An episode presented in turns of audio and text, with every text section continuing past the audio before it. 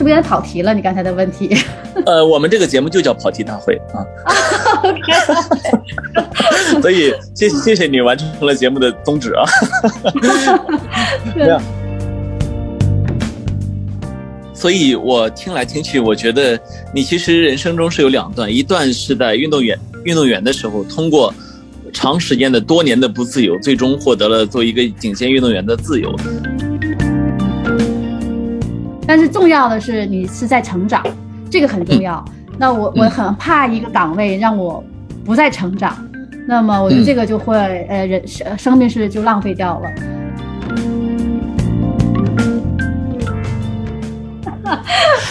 啊，你这是跑跑题跑的有点厉害了。跑题大会的听众朋友，大家好，我是格子啊。今天是我一个人要面对我的童年女神啊。那个，我记得十三岁那年的时候。呃，第一次在电视上看到一个人的名字啊，看到一个人冲过终点线，哎呀，我当时觉得怎么长那么美呀？没想到又过了整整十九年，我才能聊上天儿哈。杨洋老师你好，呃，你好，哎呀，说你十三岁，我我我稍微的卡了一下，开玩笑了，是是是，我我那个那个时候是大概是初一的时候，呃，我记得是您在冬奥会为中国。拿到了第一枚冬奥会的金牌，哎呀，那时候真的觉得哇！而且关键是，你可能不能理解，就是对一个小孩来说，呃，运动员不但拿了金牌，还长得这么漂亮，就是真的很震撼。但是确实，零二年的时候，大家对冬季项目还是呃比较陌生的。然后，其实包括到现在，很多人呃现在好一些了，因为。近些年，我们的短道速滑金牌拿的也多了嘛，大家逐渐能分得清楚冬季项目里边都有什么了。我记得我拿完金牌好多年，碰到人大家都说你是知道是滑冰的，或者有的人干脆就是滑雪的，还是搞不 搞不太懂哪一个具体项目。哦，就当滑雪运动员当了很多年哈，这个对，其实经常会被换项项目。其实现在很多我们年轻的听众，因为我们有很多零零后的听众，呃，也许他们。没有经历过你在做运动员的时候的那个年代，所以他们也许就不能理解为什么你叫大洋洋。那么肯定还有一个小洋洋。对我们当年队友小洋洋，他比我小不到两岁吧，然后我们两个是同一批的运动员，从小就一起长大。他是那个时候一开始不在一个国家队的时候，他是来自吉林省，我是来自黑龙江嘛。所以我们一出去比赛就是黑羊和吉羊。后来进了国家队，我们是九五年成立国家队，就一起进入国国家队。虽然他小一点，但是我们同一批的。然后呃，因为我年龄稍长嘛，我就叫大羊羊，他就叫小羊羊。呃，还有人曾经问过我，问我们俩是不是真的姐妹？哎呀，我说那我们的父母实在没文化。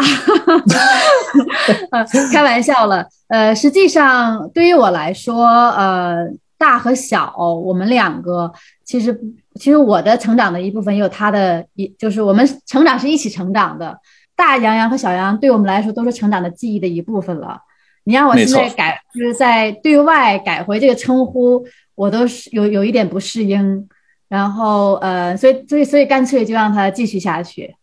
所以你还会和小洋洋会有很多的联系吗？呃，当然，当然，经常的，他有偶尔还会做梦比赛，我们俩经常 还有还会做梦比赛，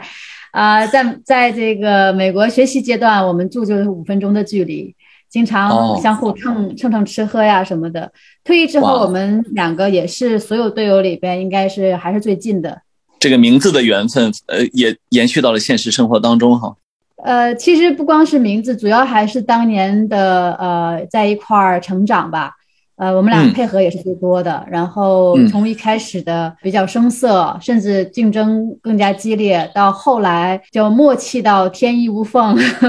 呃，不需要再去安排计划，只要他动我动，他的眼神我都明白，我们相互之间的默契到最后真的是很难得。其实，呃，我这里有个很个人的困惑哈，就是我们都没有去当过运动员啊，绝大部分人都更不可能这辈子也不可能有机会当一次顶尖运动员。顶尖运动员站在巅峰上，然后战胜了全世界这个领域所有的人，当时就是当时的那种感觉，你现在还能够描述出来吗？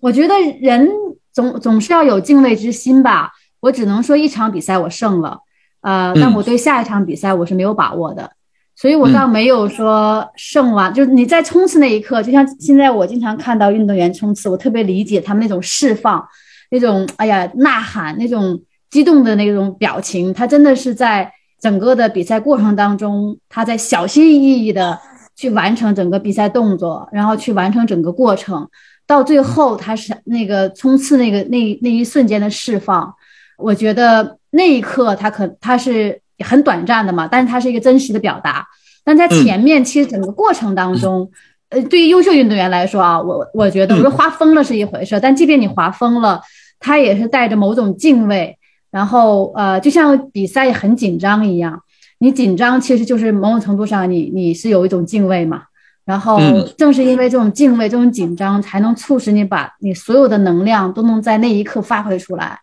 然后通通常我们叫比赛当中会，它能量是比训练当中的那个呃要发挥更大，就是因为它各种压力、各种原因能够综合在一起，然后会把人的潜力最大的释放出来。所以说，你要是要说是那种感觉，我到从我自己这块儿，我我其实是平常，嗯，我我自己感觉一直都是，就说我前面讲过，我说像站像在站在悬崖边上一样，并没有觉得说。啊，这个宝座就是我的，就你一直都很战战兢兢的 在保持那个位置。在生活中有没有呃，就是在因为你其实也也退役很多年了哈，在生活呃差不多十，我印象中应该是零六年退役，那么应该现在退役十五年了。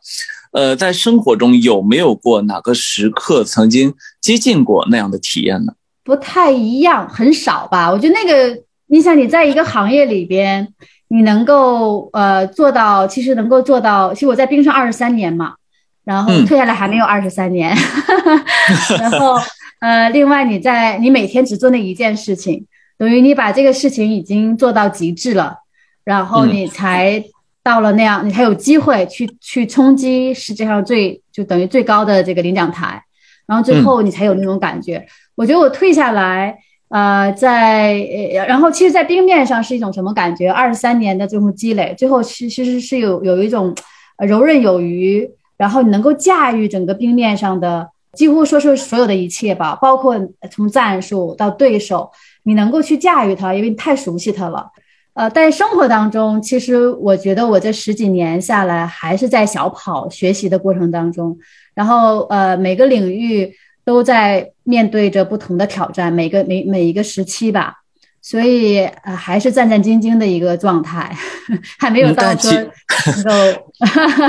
但其实呃，作为退役运动员来讲，你已经是我在我看来啊，已经几乎是运动员里面的楷模中的楷模。很少很少有运动员在退役之后依然可以在另外一个领域的达到一种。不管说巅峰也好，还是说这种精英的这种层级也好，其实，呃，我我也看过您的履历哈，包括这些年看媒体的报道，比如说您之前是世界华联一百多年来第一位女性的女士，女性的理事，然后也进入过国际奥委会八年，然后现在呢是世界反兴奋剂机构的副主席。其实，呃，作为一名体育场上的官员也好，或者说是这样一种。呃，另外一种身份，其实我觉得您也到了另外一种巅峰，还没有，还有更高的目标，还没有，因为我还 我还希望自己能够成长，成长并不都是说你要非要多大的官呀，或做了什么样的职务很很重要。我也觉得自己还是很幸运，退下来有机会参与这些工作，但是这这些职务呢，我并不觉得，呃，从职务上就能够决定你的。百分之百体现你的能力，我觉得这跟机遇有各个方面的原因都有。我也很坦白的讲，呃，首先语言不是我的母语，那么在国际事务上，中国参与国际事务也比较晚。那么从我自己的成长经历来说，我也不是说学管理出身的，所以说你要单从一个管理岗位来说，我并不觉得，呃，我就是那个最合适的人。从机遇来说，我觉得无论是国家发展到这样这样的一个呃阶段。呃，然后从国际体育组织发展的一个阶段，包包括就你刚才前面讲的，一百二十五年第一个女理事，我觉得这些都是社会进步、国家发展的一个阶段，带给了我这样的一个机遇。那么我自己如果说自己要总结自己的，呃，说为什么机会就是你的，不是别人的？我觉得对于我来说，首先自己当运动员的时候，我可能会更加愿意开放式的去为自己，呃，或者说为呃去思考一些问题。那么包括进入国际体育组织啊，呃，包括在国际组织里边的交流，我觉得呃，我个人的特点呃，比较愿意去学习，愿意去交流。那么这种态度还是值得认可的。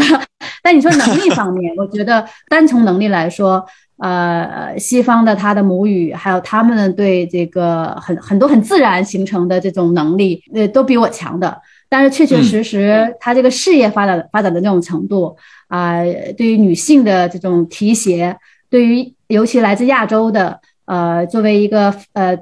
发展最大潜力的这么一个区域啊，等等，再包括中国啊，大家也很重视中国这个这些年我们能够对国际体育所做的贡献。那么因此呢，我才得到了同仁们的支持，在投票当中，我有了一定的优势。当然，我自己的这个人格魅力也稍微是有一点的。哎呦，那 只一点，那哪止一点啊？运动成绩啊，还是跟大家的交流上，我觉得虽然语言不那么娴熟，啊，不像他们母语那么娴熟，但是我们都是做体育的嘛，相互相互，大家是能够呃说得通的。然后加上国际化的一些视野，呃，我个人觉得自己还是比较呃比较善于学习。这一点倒是是有优势，但是我并不认为一个职务就就能够决定呃一个人的呃全部能力，所以我还是在学习的过程当中，包括这次去东京，也是我就上上任瓦达以后第一次公开的这个面面对对外的活动。你像我们刚刚我刚当选完就疫情了，过去的一年多一直在线上开会。然后跟团队呀、跟主席呀，我们都是通过线上来开会，其实没有那么多的熟悉。那你在这个很多工作层面上，其实还是大家没有呃这个缺少一些呃彼此的呃这个配合的。那么这一次东京十呃这个将近十天的合作，我们天天三顿饭在一起，然后开会各种层面在一起，还是增加了很多的相互的了解。然后私下的这个沟通也是非常重要。啊，对于我来说，第一次也代表 WADA 参加呃新闻发布会啊等等，还是有很多的学习。所以说，并不是我觉得我必须还是有这样的一个态度去面面对现在的机会。啊，太太谦虚了。我因为我的导师也是一位女性，她曾经跟我说过一句话，她说在她参加过的各种主席团、各种大会上，在很长时间里都有一种感觉，就是环顾左右，怎么只有我一个女人？呃，我估计你是不是也经常会有这种感觉？我我倒还好，我我觉得某种程度上也是我的优势。然后包括我们秘书长和主席两个都是男性嘛，那么我在跟他们在合作的时候，我感觉上我还是被照顾的蛮多的。另外一个呃，其实，在有的时候，我觉得女女性的思考相对比较细腻，然后跟他们在沟通的时候，呃，某种程度上也会给他们在在一些想法上会有些补充。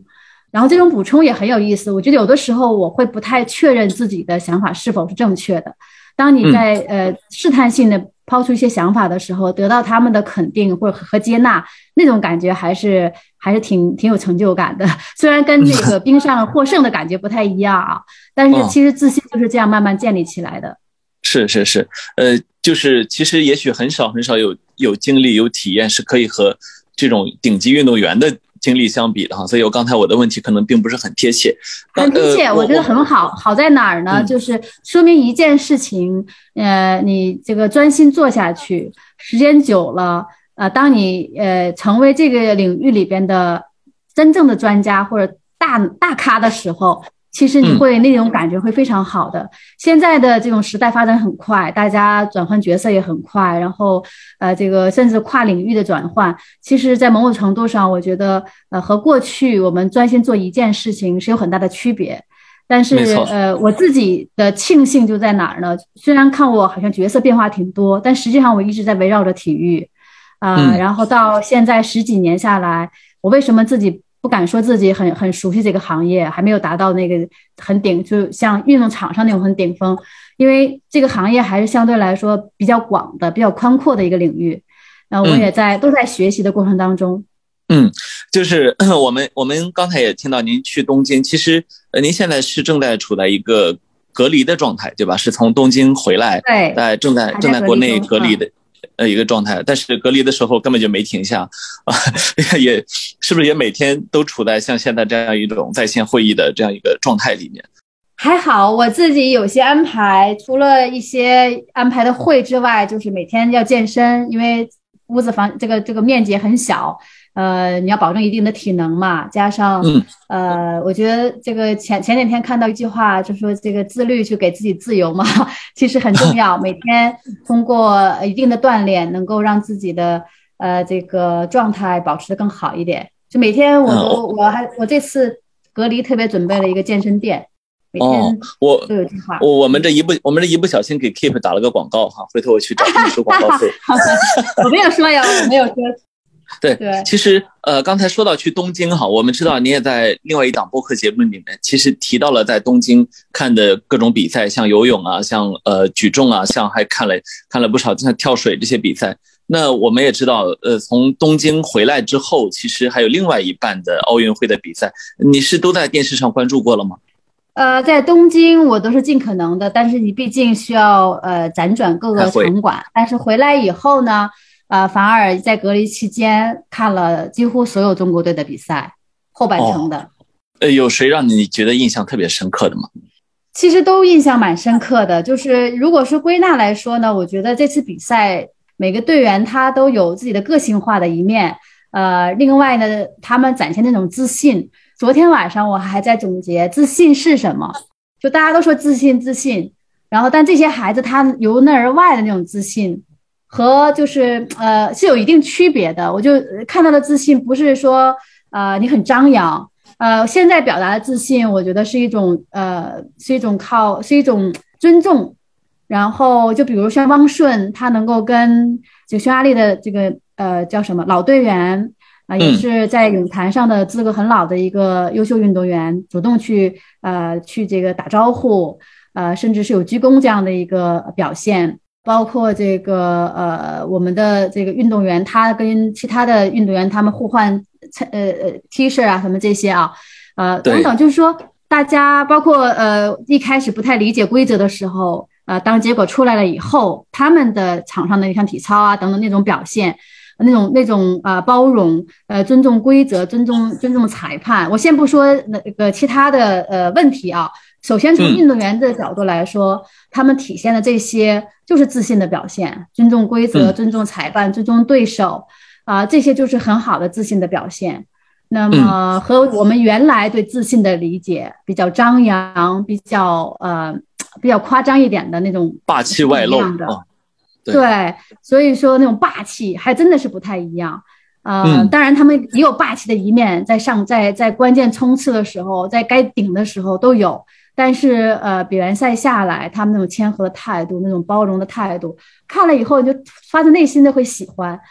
所以说这是我呃在这次奥运会上让我感受呃很深的。嗯，我也觉得就是好像现代运动员就特别的现代。就是呃，那个那个，我们那时候不现代吗？你们那时候是你们那时候是那时候的现代，现在是现在是二十一世纪第二第三个十年的现代啊。对，因为他们出生下来，其实就赶上就是国家一个盛世的状态，所以在他们的概念里就是自信的。然后呃，另外所受的教育啊，也也是发由内而外的。呃，这种感觉不太一样吧？我觉得还是很有时代的呃特点。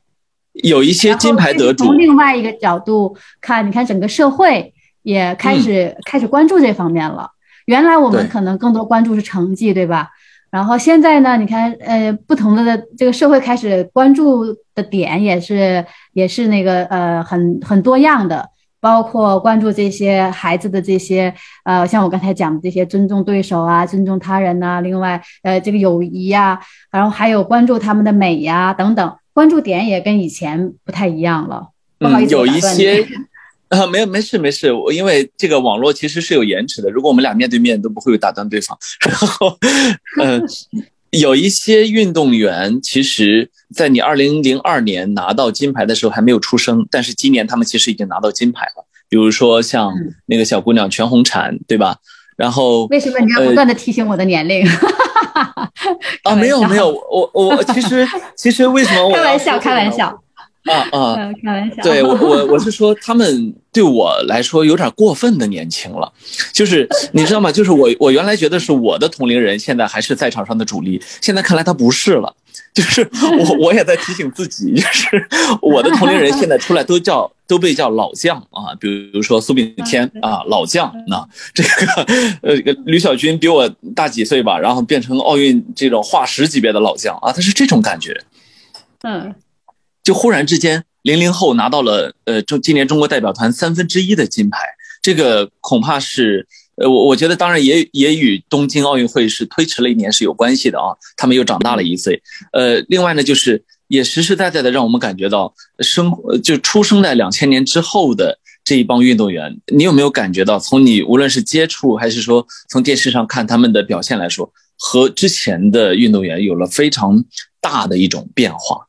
我我我个人感觉啊，首先就是呃，像我前面讲，他们出生在这个年代，就是一个是比较是一个盛世的年代，从小他们所接纳的信息也是也是比较广泛的，和我们那时候还真的是有很大区别。呃，另外一个呢，嗯，它的国际化程度肯定相应就会高嘛，对吧？嗯。呃，再有呢。呃，就是我，我其实更加呃，因为现在你说你跟他感觉到你的你的同龄的运动员已经是老将了，你知道我是什么心态吗？我我更加是以一个家长的 角度去看，因为我这些小孩也都也就已经呃九岁十八八九岁了嘛。那么我会看到让我感到很欣慰的就是，你像呃全红呃全红婵啊，他来来自一个乡镇比较贫困的家庭，然后这个年龄。呃，他这个呃，他能够在在他获胜的时候会想到他的妈妈呀，等等，其实这些都是特别感人的地方。我在想，我的孩子，呃，他们在城市里边长大，然后会有到了这个年龄的时候，呃，他们在面对在获胜以后会有一个什么样的表达？也会想到妈妈，没问题。对，但是我就是说，其实无论哪一个年代，这样的一种表达都是我们看很很欣慰的。呃，他懂得感恩，然后这就是很好的一种品质，而这种品质，我觉得，呃，才能够让我们一代一代的，呃，无论是运动员也好，还是普通人也好，都能够让一一代一代的去促进整个社会的发展吧，这是非常重要的。对，这是我看到以后非常感动的地方。那么这次在东京奥运的前方，因为你也去了好几个现场去看比赛，但是呃，我们从电视上看会觉得有一点点可能感受不到的地方，就是现场其实是没有观众的。现场没有观众，你觉得影响到运动员了吗？呃，我其实其实去之前，运动员是有这样的期待，那个叫预期嘛。所以呃，但是你们从比赛场面上看，感觉到他们受影响了吗？好像还是很激烈哈，对该激烈很激烈，该该兴奋的时候，最后，最后他该激动的时候都是有的，说明他还是都能够全情投入到比赛当中去，比赛的激烈程度依旧是那么激烈。呃，我个人感觉影响没有我们想象中那么大。当然，我们是希望能够有现场的那种气氛，能够衬托下来，会会让我们。非在场非场地的观众会有更呃会感觉更好，但是就本运动员本身来说，我个人感觉没有我们预期的影响那么大，他们还是呃全情的投入。其实我自己做过运动员，啊，在场上我如果能够感受到场观观众的这种呃观能感受到观众的话，我基本上是溜号了。啊，通常是最佳状态是你在自己应该你在自己的比赛当中，这是最佳状态。哦，就是本来其实运动员也感受不太到观众的存在啊，能感受得到，但是你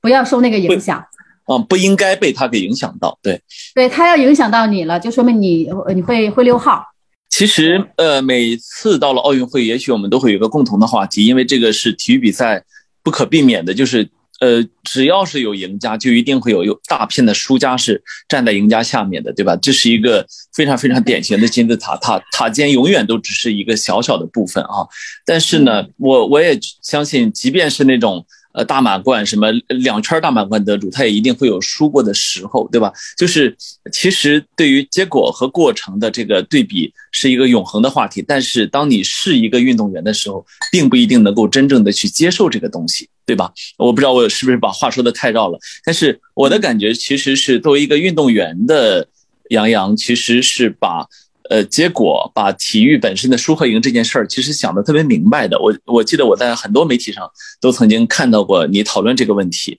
那么这次其实我们也会看到很多输了的运动员，他们的表现、他们的反馈，甚至呢有赢了的运动员让我很惊讶啊。比如说你之前也提到杨杨倩是吧？他对于胜利的这种态度，其实是和我们过去的认知是不太一样。你会有感觉到大家现在对输和赢有更加的稍微放开一点点吗？呃，其实作为顶级运动员来说，他能够在赛能够勇敢的站到那个赛场上，我觉得对，就是已经是赢了啊。如果如果从输赢的角度来说，其实能够走到那个赛场上，勇敢的站在上面，啊，已经是很很大的这个勇气了。那么至于面对输赢，每个运动员都要。尤其我觉得经历过挫折的吧，因为有的人他第一次比赛，比如像全红婵，他可能完全不太知道咋回事了就赢了 啊。但是呢，确确实对于一些呃这个经历过呃经历过的运动员，他必须要想明白这个道理，否则的话，他到场上就是被会被他的心魔所控制。就是说，他一旦还没有想明白输和赢自己如何去面对的话，他一定输的概率会很大。这个就为什么叫心理呀？其实心理心就比赛心理，大家都在都在说比赛心理是什么。其实很多时候我们都是被那个结果所所这个驾驭、所操纵着，那个心魔所操纵着。那么如果你这个这道题你在比赛之前没有得到解答，比赛当中就会被那个结果所干扰，最后会你会战术会很混乱，自己都会走形，这是很这是很普遍的事情。所以，作为优秀的运动员来说，他们必须在赛场之上场之前要解决这个问题。那我自己也也经历过，从一开始无法没有没有很很清楚的去解决这个问题，然后上场了以后，关键的时候你会被这个结果所困扰，然后最后自己走形啊，包括像杨无成的这个一千五百米。呃，我当时就是因为对结果的渴望，然后忽然间就在半决赛你输了以后，你整个人自信心就垮掉了，因为你太敏感了。以后，呃，到决赛之前，你整个人就不会了。就比赛决赛当中滑到最后的几圈，你才调整过来呼吸，已经来不及了。所以自己是经历过的。那么第二场比赛之前，我就必须要把这个结果去想明白它。其实，呃，我也知道下一个场我不知道什么结果。那我就可以逃吗？逃不了，我就还得要上那个 冰，上那个冰。我也知道，一旦我被那个结果所困扰，那我可能同样的问题还是会出现，你还是会会慌会乱，然后一慌一乱，你的技术动作、你的战术就完全发挥不出来。所以说，自己一旦意识到这一点以后，你就要去解决不被结果控制的那个那个问题。所以说，这是一个呃。怎么说呢？只有经历过了啊，呃，我我你才能够去体会它。那么，其实到最后就是说，如何把自己应该做的做好，你会发现结果它并不是一个真实存在的，反而是个过程。那么，结果不管怎么样都会有一个结果，但首先你要把过程做好了，结果就会在那儿。所以，你想明白这样一个道理的话，呃，你就会变得相对来说容易从结果去呃解脱出来。呃，所以我我当时我记得我比赛的时候，我还特别写了呃写了一个字条，字条上把我呃整个比赛当中需要的呃技术战术，包括心理调整，呃把它记录下来。然后一旦比赛当中开始出现慌乱，我一看分组，哇，我的倒刺不好，哇，我的这个对手很强，我开始出现慌乱的时候，我赶紧回到我的那个字条里边，一条一条的过，告诉自己应该怎么样怎么样怎么样。我跑抢跑那个跑起跑落后怎么办？起跑跑到前面怎么办？然后如果出现呃对手是这样情况那样情况，我把 A 计划、B 计划、C 计划，你都给他列出来，然后努力的让自己回到比赛的过程当中去，是吧？这是一个呃，我觉得是一个经验吧。但是我这次看到杨倩他们，或者这么小，他们已经就悟出了这样的道理。哎呀，太他们太幸运了，说明上清华大学还是有用的啊。那个，我是经历过惨痛失败之后，自己才悟出来道理，他们一下子就明白了。对，说起上清华大学，我这两天读到一篇文章，是写叶诗文的。呃，这次他没能去东京嘛，但是呢很有意思，因为叶诗文是十六岁就拿了奥运会的金牌，两块金牌。对，年少成名，但后来呢，就是他长期受失眠啊、伤病啊很多影响，所以后来他不，他不得不退下来，他上清华读法学院，他没有去那个冠军班，是他上的是普通学生的那个法学院的那个班。其实那个对人的思维啊、压力方面都很大。但是很有意思的是，经过了清华法学院一年，因为我们都在清华待过，清华的那个学业是非常非常重的，对吧？那一年的课业把他压下来之后，他忽然有了一个感觉。我觉得他这个感觉很有意思。他说啊，高水平运动员不能纯靠体能，要有自己的战术、自己的想法，要有主见。就这一句话，我哎，我觉得这句话真的就是感觉一年学没白上。有了这样的认识之后呢，他又回到了国家游泳队。当年这当然这一次他是零点零一秒之差没能去东京哈，但是呢，你感觉他接受采访时候的心态完全不一样了。就是我会有感觉到说，其实呃。这些年少成名的运动员，也也许本身就是一种天赋，是上天赏了碗饭吃。但是真正的说，把它上升到呃很高层次的认知，像你刚才说的，你后来的认识，其实还是需要时间，或者说知识，或者说经验的一个沉淀。当然，成功的概念不是我，我还是在讲，不是你做多高多大的官，也不是你拿了拿了金牌，就是你通往呃那个那个条道路上，有一些必经之路，你逃不过的。就是你前面没有经历过，后边也是要经历的。就人的成长都是这样。那呃，我觉得像叶诗文，包括像呃全红婵他们这样很年少成名的，未来都会要经历过一一样这样的一个成长过程。那呃，我很高兴的就是说，像叶诗文，她能够通过去上学，然后去见更大的世面，啊，能够让让自己从。呃，从原来的纠结，包括你刚才讲的他的这个失眠也好啊，这种抑郁也好，他能够走出来，这是呃，这是特别好的一个积极的呃办法。其实我们在成长的过程当中都有各种各样的纠结。呃，我我记得我在在东京也做过一期这样的节目，关于运动员的心理的问题的。呃，其实最后他有的是呃关跟于。抑抑郁相关，因为那个相对它已经是个是一个这个病了。那么我我不是这方面专家，但是从呃心理上，从这个呃人的成长的过程上的纠结里边，我觉得我还是有一些经验可以去分享的。其实呃，真正的你会发现，你看到的世越大的世界，你再回头回过头来再看自己所从事的专业上面的一些问题，就不是那么问不是什么问题了。呃，所以还是要给自己要长见识，然后呃，去从从不同的那个层面方面去吸吸收营养，呃，去丰富自己，然后你才能够从不再那么纠结，呃，反而能够呃找到解能跟自己解脱的，或者是跟自己和解的方法。呃，其实我这两天看到那个原来的那个跳水运动员高敏哈，他他也是典型的年少成名啊，十六岁就跳到了二十二岁。呃，他他专门去谈了一下全红婵，他说，一方面是全红婵是老天爷给世界跳水界的一个礼物，但是另一方面呢，说一定要冷静，而且他说不光是呃全红婵自己要冷静，而且他还呼吁大家要冷静一点。就是这里其实就谈到了一个所谓的舆论的问题，因为我还记得之前的时候看过一篇报道，讲到你他说二零零六年的时候，因为当时拿了铜牌嘛，那么从机场出来的时候其实是。金牌先出来，然后银牌再出来，最后铜牌出来。那么最后铜牌得主，你们就坐在马路牙子边上看着。实际上，呃，是作为运动员也经历过这样一个舆论或者说大家受众的期待所带来的这样一个落差的，对吧？对，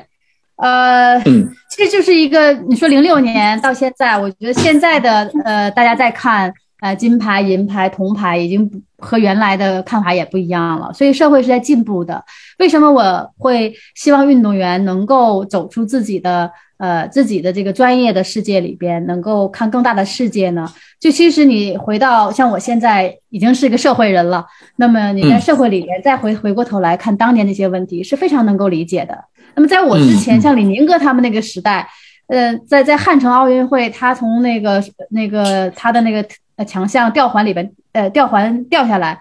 然后当时可能是苦笑了一下，回来还被过海关都会有人在责备他，对吧？那么那个年代到现在，整个社会越来越包容，然后大家越来越这个呃开始有不同的对奥林匹克不同的理解，它是需要过程的。但是就你一定要呃，从作为运动员来说，因为我们成长环境比较封闭，然后呃你在那个环境里边，你会被那个现象弄得很委屈，然后你会觉得不理解。但一旦你走到社会的层面上来看，这些呃就不是什么问题了，你也能够释然了。呃，就做好自己应该做的。然后，其实我自己这些年，大家会觉得你顺风顺水的，但实际上我是一个比较固执的人。包括我退下来，没有选择自己的，哎，相对比较顺畅的路吧。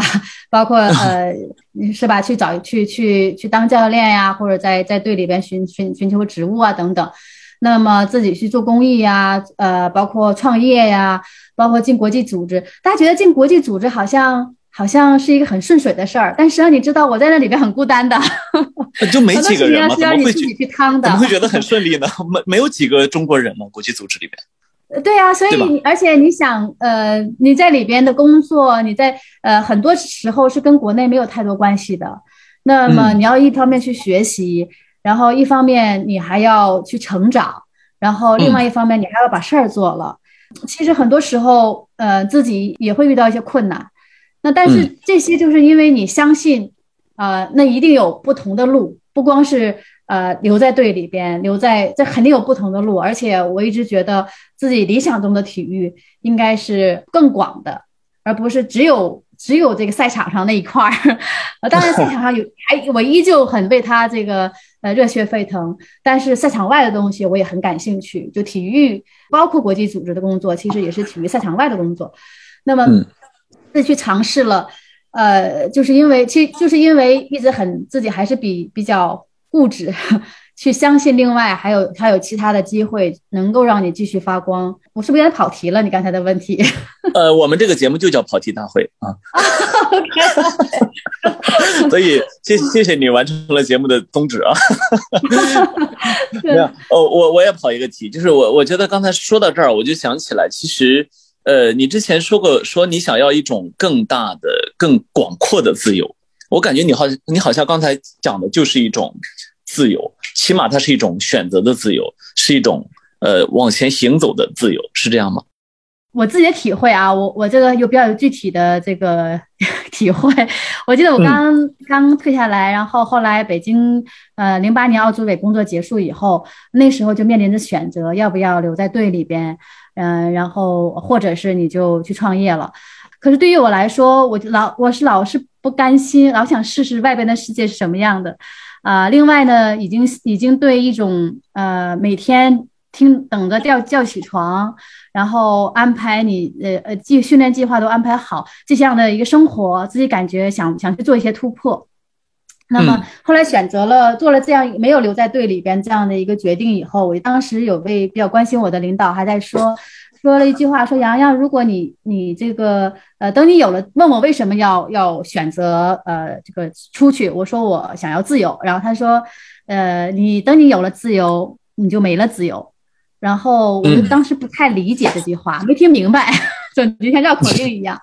可是你真正到了开始去创业，包括我做冠冠军基金，虽然它是公益项目，但是它是因为从零开始嘛，我也把它叫叫成一种创业。另外呢，做滑冰学校，呃，甚至在国际组织里边，其实挺无助的嘛。像我前面讲，那么这些都是你自己要去闯的。那么到了后来，在在我逐步的把这些呃组织，包括呃团队建立起来，事情走上正轨以后，很多就由由团队去做执行的时候，我就。空出来了，我就可以去做一些自己原来呃就就是自己理想中的一些事情啊，包括冠军基金也是一样。现在呃团队也非常的这个这个呃非常的稳定，然后他们做的事情也是经过积累，现在也慢慢的呃做出一些成绩。就你会一点一点的又变得自由一些了。呃，我我我这么多年自己坚持下来，我觉得自由关键很重要的就是你还能够坚持你内心的呃理想。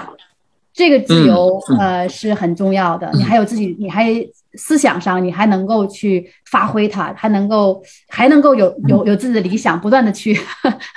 去突破。然后另外一种自由就是在能力上，你的能力经过经过真实的锻炼以后，呃，你知道该怎么样去去做了。呃，然后毕即便即便我现在年龄也不小，但是你还是对未来有很多憧憬。这些自由，呃，是我自己又又感觉到，呃，就很是我原来所期待的。当然，这个这个十几年的过程，呃，是要要去历练的，逃不过的。所以我听来听去，我觉得你其实人生中是有两段，一段是在运动员运动员的时候，通过。长时间的多年的不自由，最终获得了做一个顶尖运动员的自由。然后呢，是退役之后呢，又通过一段时间的不自由，其实又获得了现在这样一个相对自由的一个状态。其实这个可能也给大家一个提醒，就是可能当时呃您要离开体制的时候，那位前辈说的话还是有一定的道理的。其实你要追求的那个自由，是一它也许就意味着不自由，但是呃很多时候呢，也是事在人为。我其实呃。很很经常的觉得运动员特别能激励人，但是退役后的运动员能够激励人的，我觉得您真的是呃非常非常优质的偶像。当然，当面夸人确实有点尴尬。每个人都要经历过这一段的。呃，我其实跟普通人没啥区别嘛，我们都是一样的，都每个人都要经历过这一段。我相信每个人都每个人成长都有他的故事。呃，我是因为自己的专业。被大家呃，被大家认知，然后因为相对特殊或者比较幸运的经历，让大家觉得你很特别。但实际上，我觉得人如果是成长的成长的话，都要经历过这些。呃，那么包括留在留在呃，就是做教练那些人，我相信他们呃这些也是要经历过这样的成长，从运动员转换转为教练。啊，那个角色的转换，然后，嗯，比如说恨不得自己上去打，对吧？呃，都是需要，都都是你行你上，需要一个成长的过程。但是重要的是你是在成长，这个很重要。那我我很怕一个岗位让我不再成长，那么我觉得这个就会呃人生生命是就浪费掉了。所以我自己倒是为什么一直在说我现在。我还是很庆幸自己没有达到巅峰的状态，因为巅峰意味着你就要基本上该退休了，哦，呃，要或者转行了。我自己觉得我现在还在成长，对我就挺挺庆幸的，嗯。啊，那要是要是实在在体育领域没没得长进了，要不到我们这行来也行。我感觉 我已经在我感觉您要开玩笑，我感觉您要开个播客，应该能吊打百分之九十九的。我我们在说东京奥运会的最后一个话题哈，就是其实也也是呃比较特殊，今年其实是有难民代表团的难民代表队的。然后我看到你其实是给新华社录了好几个这样的相关的视频，是吧？就是。呃，你怎么会跟难民运动员会有关系呢？因为感觉好像想象不到。呃，实际上我在呃难民第一难难民代表队成立，是我还当时我还在国际奥委会做委员，然后我也很荣幸的能够在能够见证整个呃这这样的一个计划在国际奥委会通过，然后也见证第一次呃第一个难民代表队的成立，呃，所以而且那一次我记得是应该是里约吧。然后我们还跟难民代表队的运动员们一块儿吃过一吃过一次午饭，跟他们聊一聊他们的生活，呃，还是非常的受鼓舞的。我觉得就是说，他其实一个是呃，奥林匹克给他们带来了希望，然后为他们提供了机会。但是我觉得更重要的是提醒了提醒了我们，这个我们的概念是有我也有这个这个所有出生在这个和平时代的人，嗯，和平有多么重要。那么，所以其实他们的价值和意义真的是很很了不起的。所以我当时对国际奥委会能够有有呃巴赫主席是有这样一个提议，哎呀，我都是特别内心特别感动的，因为确确实实我们从他们的身上不单是给给予他们机会，更重要的是我们学到了什么。嗯，这个这也是奥林匹克的一个很重要的一个呃一个引领吧。他在很多的理念上是引领这个世界，告诉大家什么最重要，也是我们的宗旨。去呃，去促进和平。嗯嗯嗯，对，就其实呃，过去的时候，我我们也就是你知道，每次在奥运会之前，其实是大家对奥运会感情最淡的时候。但是，一旦奥运会重新开始之后，作为一个普通观众，作为一个普通受众，我们又会重新感觉到，好像奥运会真的能够去团结人。就是今年东京奥运会把这个更快、更高、更强后面加上了更团结嘛。呃，我们也知道，其实也不用避讳，这些年世界其实越来越分裂，越来越撕裂，大家互相之间。呃，越来越少的去理解对方，而是更多的去指责对方。但是好像在奥运会上，大家又开始重新的团结起来。包括我，呃，看到难民代表队出来时候，我自己其实是有点感动的。然后看到各个国家的运动员在上面，就是依然奥运会好像依然是那个能够去团结所有人的舞台。这个是你的一个感受吗？我不知道是不是作为一个普通观众，我有点呃过分感性了。没有，这是我们想达到的目的。实际上，我自己啊，我自己退下来这么多年，能呃一直在活跃在这国际体育的舞台上。其实很重要的一点，呃，是我相信他们的这种，我相信这个这种价值观，我相信这种力量。那么每一次奥运会开幕式、闭幕式，我都是非常非常感动。包括呃平昌奥运会的时候，是这个南北朝他们能够携手走走进会场嘛，那一刻都是非常非常的感动。呃，这也是奥林匹克为什么呃这个经过呃经过战争，呃又经过现在的疫情，大家还能还能够呃屹立不倒，然后还能被世界这么看好的，这是它的一个主要的原因。它确确实实，它的一开始发起到它现在的所所呈现给这个世界的，都是我们普通人每一个人所向往的那种世界应该有的美好的样子。当然了，同样，即便我们这么向往，同样还是会有这各种各样的战争，有各各种各样的摩擦，呃，不理解。但确确实实，奥运会会给我们提供一个理想的这个世界的状态，嗯。那大家有机会，呃，应该说两年一次了，因为还有冬奥会，有机会跟场上的运动员一起去感受啊，相互沟通、相互理解，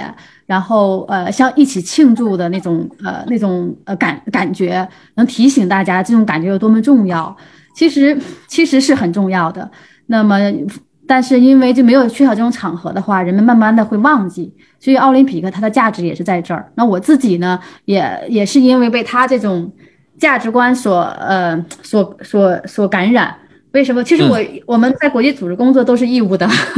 但是为什么会这么来劲儿？包括这一次，其实去到呃东京，呃去之前还是很紧张的，因为毕竟那边疫情还是呃还是还是有的嘛，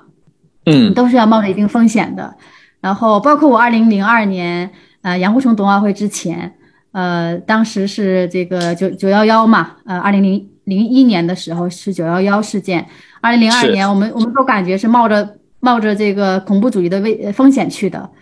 所以但但是大家还是对还是对这个事情很执着很执迷，包括我像这一次，因为零二年的时候我状态还不一样，我毕竟是运动员的身份，现在我是呃这样一个一个工工作人员的身份，其实，在某种程度上，我如果请个假也请了，但是那种。你你特别想到想到那一线去，然后你特别想，呃，在这个时候去奉献哪怕一点点力量，哪怕我只是说我来了，我支持这个这个运动，我也想去一下，嗯，宁可冒着回来隔离这么久的一个时间，也也必须得去。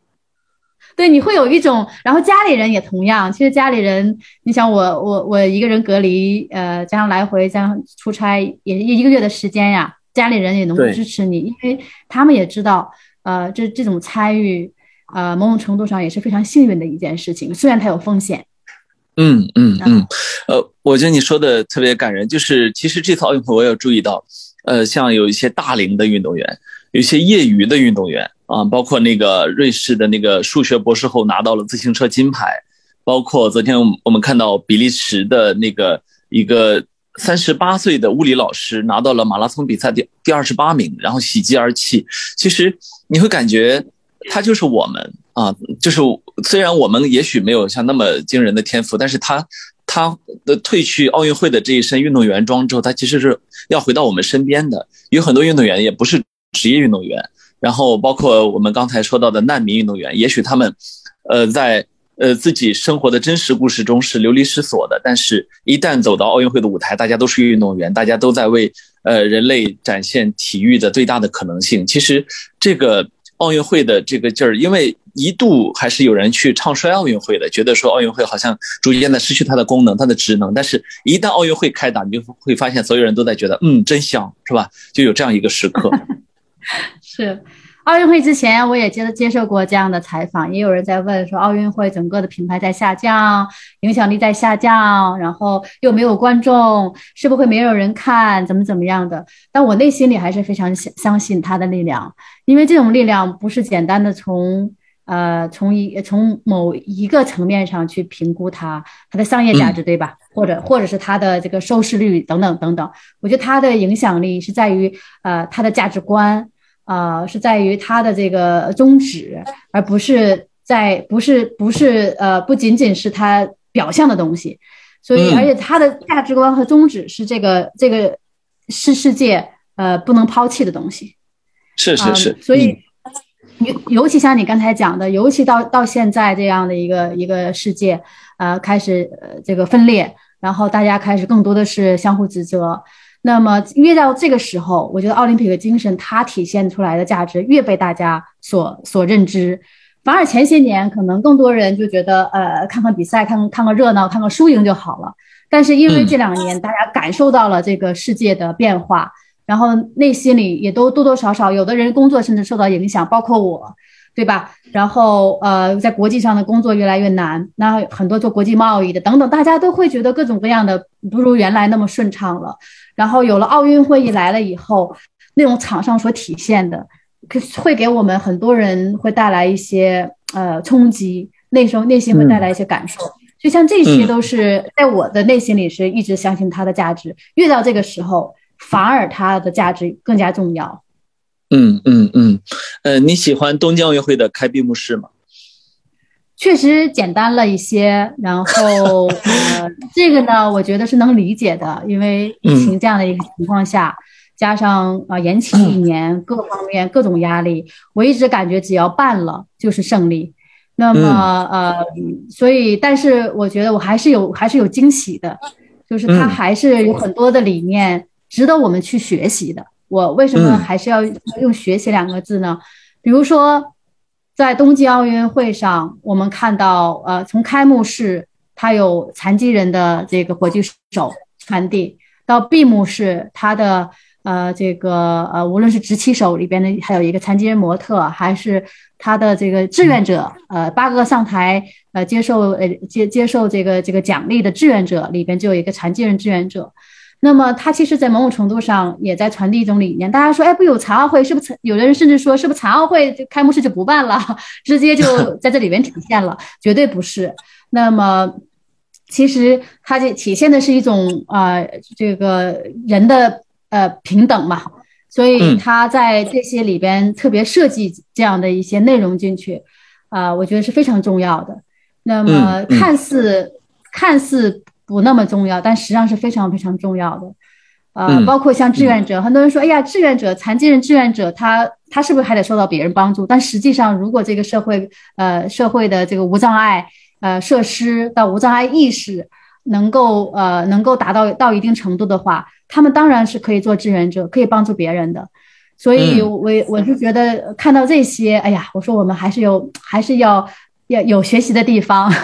看到包括这次你看。啊，这次你看，虽然虽然整个闭幕式、呃开幕式简单了，但是它还是有很多新的理念我们要关注啊。这也是国际奥会他们就它也是未来引领的一个方向。你看闭幕式上原来都是那个马男子马拉松呃颁奖仪式放在闭闭幕式上嘛。啊，包括零八年也是这样的。那么这一次第一次把女子马拉松颁奖也也放到了闭幕式上，而且你会发现，大家的就不用思考就会认为男子马拉松那是呃最这个最古老的、最传统的，也是最被重视的一个颁奖典礼。那从古代就传过来，最后一个跑到那个奥林奥林匹亚场的会受奖嘛，对吧？然后都是由主席去给男子马拉松颁奖，但这一次你看，我们的巴赫主席颁的是呃女子马拉松的冠军奖，然后男子马拉松的冠军奖是由我们的副主席，也是一名女女的副主席来颁的男子的奖。那么这些细节看似嗯没有什么，但实际上它都是在体现着一种理念。那么这届奥运会女性运动员又再一次的呃比例呃达到了百分之四十八。点儿几，很更高。然后到了巴黎奥运会，将会真第一次实现百分之五十五十。那么，呃，因为我在国际奥会的项目委员会里边也也做了两年，实际上就是我们来评估新的项目，呃，就是你各个单项组织会往上报一些新的项目，那我们来评估它能不能进到呃成为奥运会的比赛项目。那其实这像现在国际奥会在评估里边很重要加上了一点叫这个呃混合男女混合项目。以此来推动女女性参与体育运动的这个呃这个呃比例，其实都是一种呃理念，一种追求一种平等，然后一种一种推动，呃嗯很有意思的，你要仔细去看，仔细看它它很有意思的啊，那真的还是有有一些突破的，嗯。嗯嗯，对，最后我我们我们加一点时间，我想聊一下。就是其实就在不久的将来就要办的北京冬奥会，我们从来没有见过两次奥运会的距离这么近过，但是它这确实是即将发生。我不知道你从呃东京的机场离开的时候有没有看到北京冬奥会的广告，但是我看已经上微博热搜了，就是 那个北京冬奥会已经在在东京的机场去欢迎大家去期待呃我们的这一届冬奥会了。那么其实对冬奥会，呃，那你可太熟悉了，对吧？这么从从冬奥会的运动员一直到国际滑联的首位女性理事，那么我们还知道，其实这一次您是呃北京冬奥会和冬残奥会的运动员委员会的主席。这个委员会干嘛的？是说加入了加入了你们这个组织就可以获奖吗？还是说那个？我们是有十九名退役的运动员和现役的运动员一起。然后十七名是来自冬季项目的，呃，两名是夏季项目的王浩和那个杜丽。我们希望通过他们的这个参与夏季奥运会的经经验，也给我们冬奥会提供一些意见和建议。那么这里边当然还包括两名这个残奥会的运动员。嗯啊，那么呃，实际上这个我们这运动员委员会呢，主要是在呃为这个组委会在整个筹备的工作工作当中，我们能够啊能够呃。保障运动员的权益，同时呢，也能够把运动员体验。因为我们在申办的时候就提出来，把运动员呃这个要办一届以运动员为中心的奥运会嘛。那么这个理念也跟国际奥委会呃提出的这个理念是高度契合。呃，我在国际奥委会那些年，我们呃每届奥运会我会有一个项目，就带我会带着这个呃各个呃就是未来要举办奥运会的这些城市的这个主办方去参观奥运会。可给他们讲奥运会，那为什么是由我们运动员来带呢？其实很重要的一个理念就是，只要运动员的问题解决了，奥运会就百分之九十九十九成功了。所以奥运会它就是围绕着运动员的需求去办的。那么。因此，这种理念，北京当时在申办的时候提出来，我看了以后就特别的兴奋。那呃，在在申办成功以后，我们第一时间也成立了运动员委员会。那我们这个委员会就会在整个的筹备过程当中给组委会提意见和建议，细到一针一线，就是大到就是未来的后后奥运应该怎么办，这还是 还是挺有意思的。然后呃，运动员委员会这些成员，呃，像申像洪博呀。像李佳军呀，像这个陈露啊，啊，包括雪上的李妮娜等等，各个项目都有，大家都会通过自己参加奥运会的经验啊和自己的这个感受去呃去提去提这相关意见，对，大概就是这样的一个定位。嗯嗯嗯，呃，因为我我们我们也知道，其实北京。等这一届冬奥会，其实我们筹备了太多太多年了。包括我之前我去河北张家口看过，呃，我也去看过我们的备用场地，也能看到北京在建这么多的场馆。但是呢，也确实呢，呃，即将要到来的这个冬奥会，其实对我们是非常大的一个考验，因为又是在疫情之下去去办的这样的一个活动，它一定会 面临特别多的困难。就你，呃，你你从东京回来之后，你觉得对北京来说最大的挑战是什么？呃，我对组委会的，就是对我们中国办大赛的能力还是非常有信心的，呃，尤其在组织工作上。那么我们其实冬季项目比较薄弱，那么在一些专业层面上，确实这些年挑战是蛮大的。呃，尤其在这个测试赛也，呃，测试赛也受受到了一定影响嘛，有很多测试赛不得不取消。那我们就用一些国内的比赛来做一些测试活动。但是确实呢，从呃，虽然说我们的组织能力啊非常强，也办过零八年奥运会，办过青奥会等等，但确实冬奥会我们是第一次办，而且在因为我们的这个呃基础比较薄弱，所以在一些赛事组织上方面的人才，先不说运动员参赛啊，运动员参赛是另外一个一个难度，还有赛事组织层面上，其实这些专业人才，呃，现培养是挺难的。呃，那么呃，这个包括我们也需要引进大量的国国际人才，但因为疫情啊等等这些国际人才的这个交流也相相对会受一些影响，但是也都克服了。这个组委会还是尽全力的来实现我们当年的承诺。到目前为止，我们的这个筹备工作还是得到国教委会的高度认可的。呃，然后下一步在现呃，就现在在下一步包括防疫呀等等，因为这个防疫它整个计划是一个动态的嘛，要根据疫情的发展情况。那我们也有也有 N 多个方案。那么像这些呢，加加上有东京奥运会的这么一个很好的学习机会吧，我个人倒对赛事组织这块还是有有一定信心的。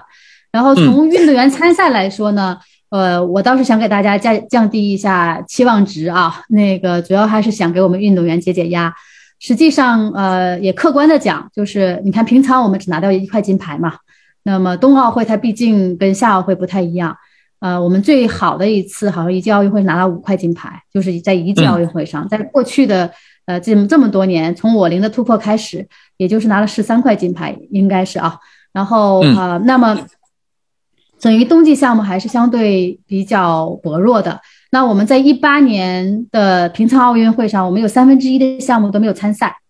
所以说这个是一个，就说明我们的基础很薄弱。那么话当然是话说回来了，在自己家门口，我们肯定要要全力以赴，还要出还要出彩的。那运动队呢，就包括国家体育总局，在这个参项的项目上。呃，我相信会有大幅度提升，不能说百分之百都能参赛，但是我们会呃将是历史以来参赛最多的一届奥运会，呃，然后呃通过包括通过跨界选材呀，通过各种各样的方法，让一些运动员能够在很短的时间之内能够达到国际水平，我觉得这已经非常好了。前不久我我在这个两会期间也给领导汇报过，实际上现在我们已经是这个叫我们叫全项建队。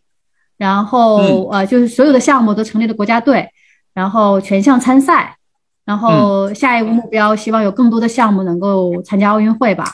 所以我觉得还是一个挺了不起的一个，也是我们这种制度的保障，能够让这能够在这么短的时间内啊完成这样的一个目标啊。然后冲冲击的项目点呢，呃，我个人觉得肯定要比要比平常好，但是 不管怎么样，我们竞技体育的一个特点就是不会。给这个比赛做预预测的，啊，就是一项一项去拼好了。嗯，可是像呃奥运奥运会的主办国东道主不是有新增加项目的权限吗？我们为什么不能把像打出溜滑呀、拉爬犁啊都加入里面，然后这样能多拿两块金牌？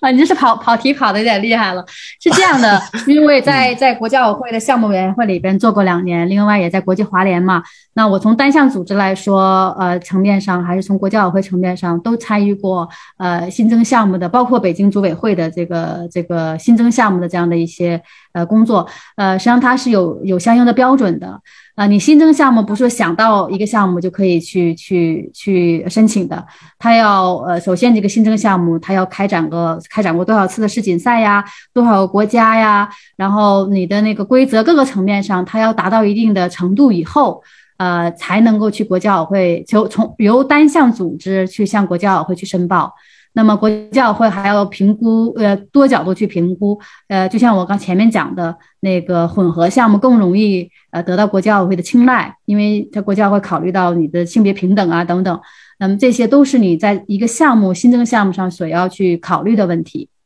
那在呃北京冬奥会上呢，我们也其实有不少的新新增项目，包括我们的优势项目里边的混合接力，这也是呃北京冬奥会呃的一个优势项目。然后呃对于中国队来说呢，我们也有这个呃增金的呃这个实力，在该项目上，包括还有空中技巧的呃团体等等，这些都是北京冬奥会新增项目的内容之一，对我们来说也都有一定的优势。嗯，我记得二零零二年你夺冠的时候，其实冰上、雪上项目对我们来说，普通人来说是非常非常陌生的，可能对你们东北人来说是很正常的啊，因为一年中要有好几个月面对冰和雪，但是其实对我们来说是非常遥远的。但是到这几年，我的身边有越来越多的人，包括我自己，出去如果比如说到了日本，到了北海道，你一定会想说，那我上一下雪场，然后有时候会去崇礼，甚至北京周边，大家。会想去尝试一下冰雪这个运动。从你的角度来看，是不是其实我们如果有了这样的一个越来越大的群众基础，也许冬奥的成绩突破其实只是一个时间问题。呃，虽然我们这次在申办冬奥会的时候，呃，总总书记提出来的啊，也是我们呃作为冬季项目所特别看到以后特别感动的，就是要叫三亿人参与冰雪嘛。实际上就是这样的一个道理，参与的人群大了，我们的项目的开展的这个，尤其呃和竞竞技体育啊，它是一个相辅相成的，呃，所以你人群大了，我们的选材机会也就多了，呃，人群大了，我们未来有好的成绩的机会概率就大了。所以说，这一届冬奥会，我觉得呃这也是我们现在看到的比较欣慰的一方面。就像你说的，这些年忽然间冰雪运动比较热，然后已经成为一种生活方式或者一种时尚。年轻人如果不会滑雪，感觉到 已经不够不够酷了啊。对，所以它是一个特别好的这样的一个呃一个机会，能够呃推推动冰雪运动的发展。那么通过申办冬奥会，我们也呃各各地方包括南方都在加大冰雪冰雪这个设施的建设。有了这些设施建设，我相信未来会有更多的冰雪人才出出现。嗯嗯，因为我们知道，其实这一届奥运，东京奥运会给大家一个非常大的惊喜，就是我们在呃呃游泳啊，像田径，尤其是田径上面有了非常非常大的突破。然后呃很多的时候我们会感觉到，好像不再只是过去我们说所谓的呃举国体制一个这样一个传统项目里面去占优，而是好像是一个总体的体育实力的上升。呃，刚才你说要给。呃，那个冬奥会的运动员减压，但是我们呃，那个如果客观的来看的话，我们在冰上、雪上项目的体育实力有上升吗？肯定会有上升的。这这几年的投入，然后加上呃，这个又在家家门口嘛，我觉得肯定会有上升的。我前面讲的是参赛，首先参赛你肯定参加参加的项目，嗯，至少那个大项七个大项、十五个分项是都能参参加满的。那么这个这已经是比呃二零一八年还要进了一步了。然后另外呢，在这个竞技水平上，呃，我我相信也会给大家带来一些惊喜的。当然，我我还是那句话，我不愿意预预测到底有多少金牌这些，我觉得意义也不大。更重要的是，我会我相信，呃，这个中国运动员的身影一定是在各个项目上会会有亮点让大家去看到的。嗯，也许我们又可以期待一位零零后的金牌得主哈。这个现在，我现在我感觉，我相信会有的，一切会有的。那那个什么，如果到时候再有时间，我们再跟听众朋友们一起唠嗑。然后这个，呃，我觉得跟跟呃大洋洋聊天特别的开心，因为呃，就是我我就我我这次奥运会一个很深切的感受就是，很多运动员的美啊，是真的就是体育。呃，或者说长期从事体育运动带来的那种很特别自然、特别天然、由内而外的那种美啊。虽然没有见面，但是跟你聊天，我都有这种感觉。那么最后一个问题，最后一个问题啊，这个问题呃，请做好心理准备，就是我特别想知道，在黑龙江省七台河市茄子河区的洋洋街上走路是一种什么感受？其实我走过一次，感觉 没有什么特别特殊的感觉，内心还是还是有骄傲吧。会有啊，就是整条街都是都是你都是我的啊！你你你居然不会觉得特别骄傲吗？会有会有，我我我会，嗯，在国内稍微是有点不好意思，但是在国外我会跟老那跟老外会吹牛的。我说在我老家里有一条有一条大街是我的名字，然后对于他们来说，哇哦，就会特别的呃震惊啊！但在国内嘛，我觉得这个还还好还好，还是要要低调处理，开玩笑的，还是蛮骄傲的，还是蛮骄傲的，嗯。很感谢嘉轩给我这样的荣誉。我觉得能命名的街道其实比小行星还要少，所以其实这是一个特别 特别大的一个荣耀。好的，特别感谢大洋洋跟我们今天聊了这么久的天儿。然后我我觉得这个下午可以一直聊下去。可是呃，这中间那个呃有人进来测体温，然后你还会有其他的安排，然后我们一直拖着你，好像就会觉得呃跑题大会有一点自私。然后我们很期待。我们很期待，比如说冬奥会之前或者冬奥会结束之后，我们可以再来聊一次。然后我相信那个时候我们会有更多的感受，因为其实冬奥会啊又回到了呃，尤其明年是你夺金二十周年啊，时隔二十年，其实回到了自己的在赛场上的主场，但是是以另外一种身份，我相信应该会是一种非常别致的体验。呃，对，奥运冬奥会之后，我相信对于我来说，甚至都是一个呃一个里程碑了。我觉得，我觉得能有机会在自己的祖国。呃，能够欢迎来自全世界运动员参加呃这个冬奥会，又是我自己的项目，我个人感觉是这个呃三生三生有幸吧，自己参与其中，呃，我自己也也充满期待，但同时也会有这个，嗯，会对我我我在想，如果到时候结束了，我会不会有一种。多多少少会有一种伤感，就就这么结束了啊！